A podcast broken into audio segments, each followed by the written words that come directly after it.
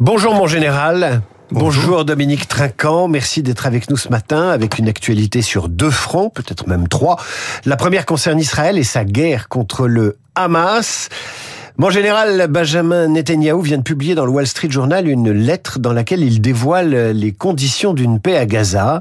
Le Hamas doit être détruit, Gaza doit être démilitarisé et la société palestinienne doit être déradicalisée. Prenons ces conditions dans l'ordre, si vous le voulez bien. Le Hamas doit être anéanti. Est-ce possible? Non, c'est ce que M. Netanyahu proclame depuis le début de la guerre, depuis, euh, disons, le 8 octobre, et on sait très bien que le Hamas représente une idéologie, et donc une idéologie, ça ne s'éradique pas comme ça. Euh, c'est le premier point. Le deuxième point, c'est que matériellement, Israël progresse à Gaza dans la destruction des, des, euh, des tunnels en particulier, sans arrivez à découvrir le grand complexe dont on parlait beaucoup.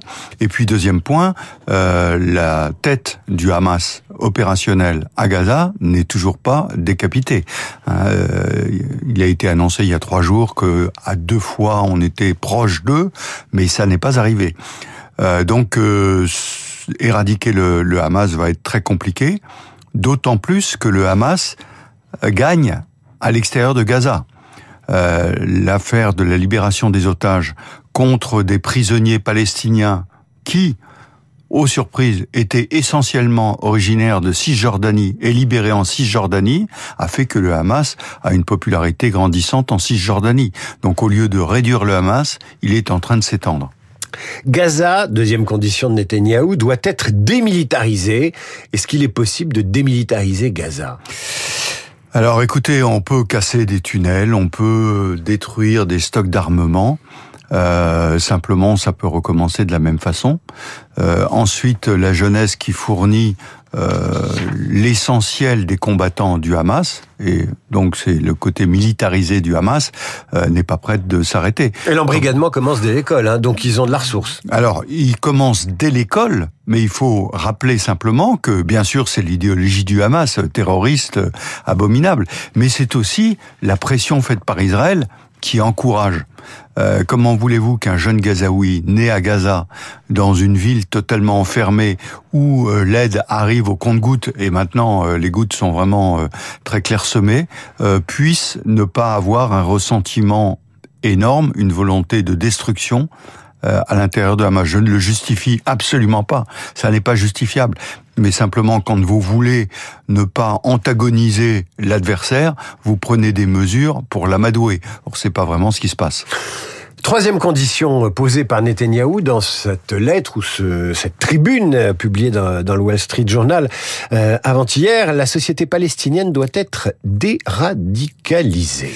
Ça aussi, c'est impossible? Alors, non seulement c'est impossible, mais actuellement, on prend le chemin inverse.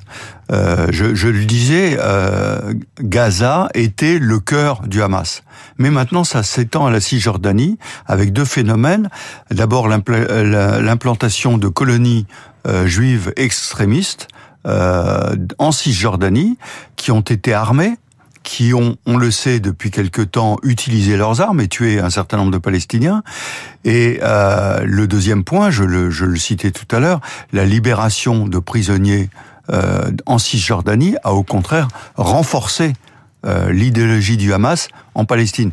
Et ce que nous souhaitions, c'est-à-dire de bien séparer les terroristes du Hamas de la juste cause palestinienne, eh ben, est en train de s'effondrer. C'est-à-dire que maintenant, il y a confusion entre le Hamas et la cause palestinienne, ce qui est une catastrophe. Alors, il y a la, il y a la question de l'acte politique et de communication qui consiste pour le Premier ministre israélien, Benjamin Netanyahu, à publier dans un journal américain euh, à la fois ses buts de guerre et les conditions de la paix. Pourquoi le fait-il? Pourquoi le fait-il maintenant?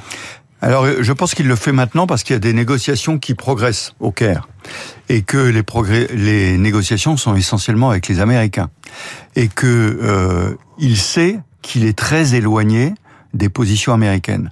Et donc, il veut marquer, avant que la négociation n'arrive aux Israéliens, une, euh, une position extrêmement éloignée puisque vous savez qu'en en négociation, en fait, on part toujours de positions éloignées pour se rapprocher.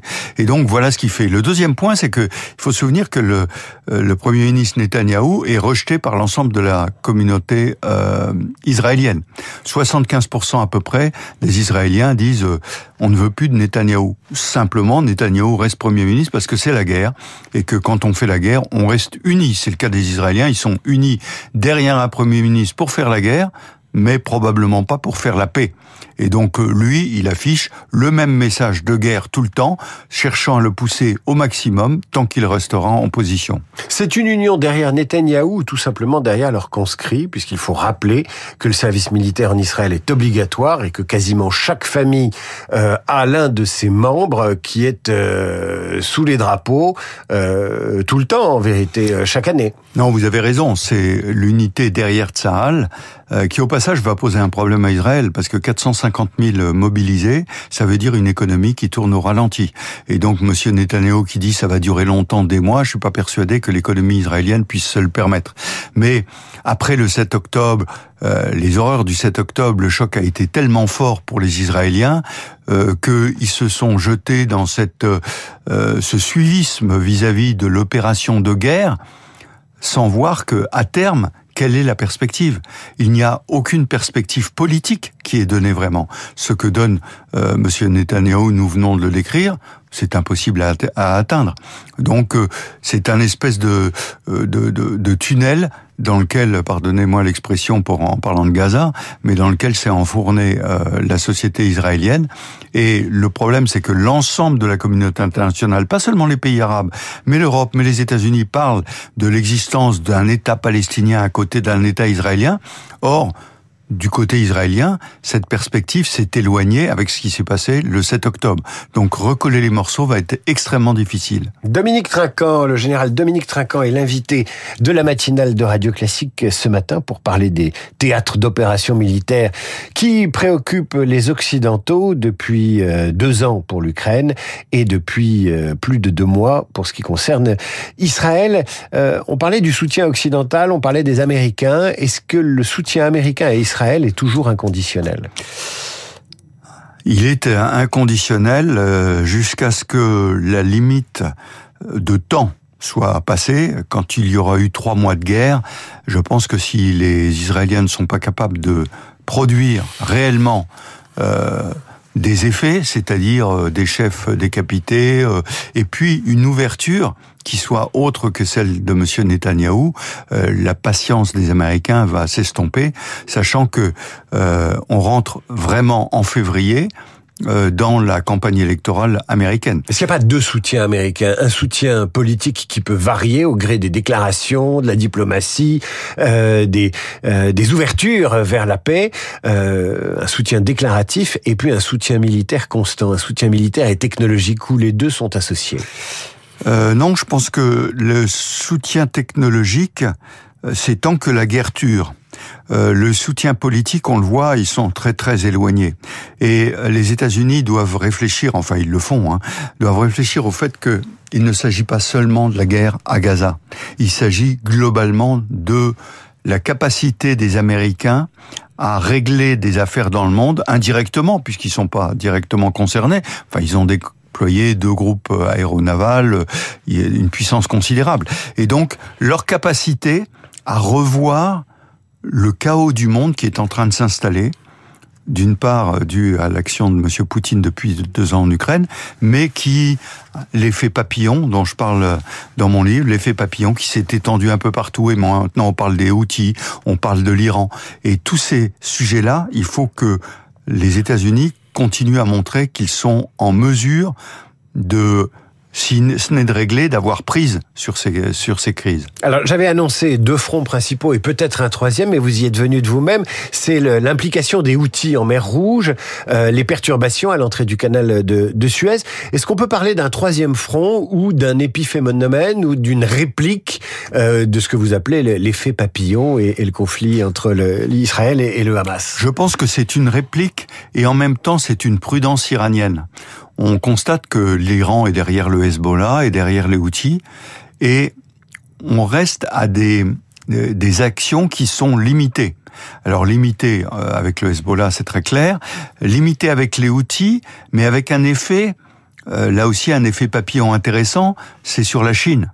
Parce qu'en fait, le trafic qui passe par Babel Mandeb, euh, il y a les pétroliers, bien sûr, mais il y a aussi beaucoup de porte-conteneurs avec des milliers de conteneurs. Et ça, c'est le commerce de la Chine. La Chine ne parle pas aujourd'hui. Or, on sait que la Chine parle à l'Iran. Et donc, puisque c'est elle qui a rejoint l'Arabie Saoudite et l'Iran, hein, faut le rappeler. Donc il y a une capacité de discuter avec les Iraniens. Et donc je pense que les Chinois, au bout d'un moment, vont dire attention, là ça touche directement à nos intérêts, il faut y faire attention. Donc c'est une action iranienne, mais limitée parce que les Iraniens ne veulent pas être en confrontation directe avec les États-Unis. Le général Dominique Trinquant est l'invité de la matinale de Radio Classique. Il a publié L'effet papillon des conflits mondiaux aux éditions Robert Laffont. C'est surtitré Ce qui nous attend. Euh, euh, on a évoqué Israël, on a évoqué euh, euh, l'Iran, les Houthis, le canal de Suez, la Chine qui pourrait calmer le jeu. Rendons-nous en Ukraine. L'Ukraine, peut-on dire que l'armée russe termine l'année dans de meilleures conditions qu'elle ne l'a commencé? Oui, ça c'est certain. Euh, il y a un an, souvenons-nous, un petit peu avant, euh, le 11 novembre, euh, l'armée russe était obligée d'évacuer Kherson et de passer de l'autre côté du Dniepr. Donc c'était un recul de l'armée russe. Et elle y revient ces jours-ci. Alors, pour l'instant, l'armée russe tient. Elle a installé pendant six mois un réseau défensif extrêmement solide. C'est une grande classique de l'armée depuis de l'armée russe depuis la Seconde Guerre mondiale. Et donc, ce réseau a tenu. Et donc, l'échec, il est ukrainien de franchir cette défense terrestre. Dominique Rincan, je vous arrête pour faire une, pour ouvrir une parenthèse, parce que derrière les mots, il y a des réalités. Quand vous dites un grand classique de la capacité de résistance de l'armée russe, ex-armée rouge, à tenir euh, des positions pendant que l'ennemi s'épuise, euh, quels sont les secrets euh, de cette, les secrets logistiques de cette capacité à, à tenir des positions et à pas bouger pendant que les autres s'épuisent? Alors, il y a deux secrets. Le temps d'installer, et là, malheureusement, l'Ukraine a laissé six mois au général Surovikin pour installer cette défense, c'est le premier truc. Et dans l'action, eh bien, c'est la consommation humaine. C'est très triste à dire, mais euh, pendant la Seconde Guerre mondiale, euh, les Russes ont perdu probablement deux à trois fois plus de soldats que les euh, Allemands, mais in fine, ils gagnaient. Et bien là, c'est la même chose. Et, mais je voudrais souligner que simplement, c'est la défense terrestre il existe des phénomènes extraordinaires. C'est le fait que l'Ukraine, sans marine, a réussi à chasser la marine russe de la mer Noire. Elle a détruit un bâtiment hier Elle a détruit un bâtiment hier. Il n'y a plus de marine russe à Sébastopol. Le couloir de céréales entre Odessa et le Bosphore fonctionne à l'abri de la protection de l'OTAN, simplement parce que la marine russe ne peut pas intervenir. Donc, si vous voulez, il y a un échec sur le front terrestre, il y a une victoire sur le front maritime, et le chef d'état-major de l'armée ukrainienne a bien dit qu'il avait commis des erreurs. Quand on reconnaît qu'on connaît des erreurs, on les analyse et on trouve une autre stratégie. Probablement, il faut que l'Ukraine tienne, elle aussi à son tour, pendant cet hiver, pour peut-être à au printemps prochain, avoir des moyens d'une nouvelle stratégie pour remporter quelque chose. Ces moyens du côté américain vont-ils être constants? L'Europe va-t-elle tenir et va-t-elle continuer d'apporter son soutien financier, euh, militaire, technologique à l'Ukraine? Qui va flancher le premier, sachant que les États-Unis ont une élection présidentielle qui se prépare et euh, l'isolationnisme américain pourrait euh, pourrait se rappeler au souvenir de chacun? Oui, vous avez raison. Du côté américain, je pense qu'il peut y avoir une crainte avec l'élection de M. Trump de lâcher la partie et de dire les Européens, débrouillez-vous. Du côté européen, je suis beaucoup plus optimiste. D'abord, les Européens ont ouvert la porte 2030 à l'Ukraine. Il y a un point qui reste à régler, ce sont les financements après 2024, parce qu'il faut rappeler que 2024, ils sont déjà votés. Donc, après 2024, c'est monsieur Orban qui fait le difficile, il est tout seul. Il est tout seul. Donc au mois de janvier, par une discussion de marchand de tapis, euh, ça va se régler. Il va obtenir quelque chose pour libérer son vote pour le soutien. Mais le problème ukrainien va devenir, vous avez raison, un problème essentiellement européen. Le général Dominique Trinquant était l'invité de la matinale de Radio Classique. Il a publié en octobre Ce qui nous attend, l'effet papillon des conflits mondiaux. Avant de vous remercier d'être venu nous parler ce matin, euh, nous recevons régulièrement euh, des, euh, des mises au point d'auditeurs qui nous disent, alors je vais essayer de lire ce qui est dit, quand on n'est pas soi-même un bidas, un général, on dit général et non mon général. Il va falloir mettre au point les choses. Est-ce que je vous donne du mon général ou du général? il va falloir euh, expliquer les choses à nos auditeurs qui reviennent sur cette affaire régulièrement. Alors, par tradition, les hommes qui sont censés avoir tous fait leur service militaire, c'est mon vous cas. en avez parlé, c'est votre cas, appellent mon général. Les femmes qui, par tradition, ne le faisaient pas, appellent général. Alors, vous reconnaîtrez qu'aujourd'hui, il y a un changement parce qu'il y a beaucoup de femmes dans l'armée. Et donc, euh, j'avoue que euh, elles hésitent parfois entre mon général et général. Mais les hommes, en tout cas, disent toujours mon général. Qu'on ait fait son service ou pas. Exactement.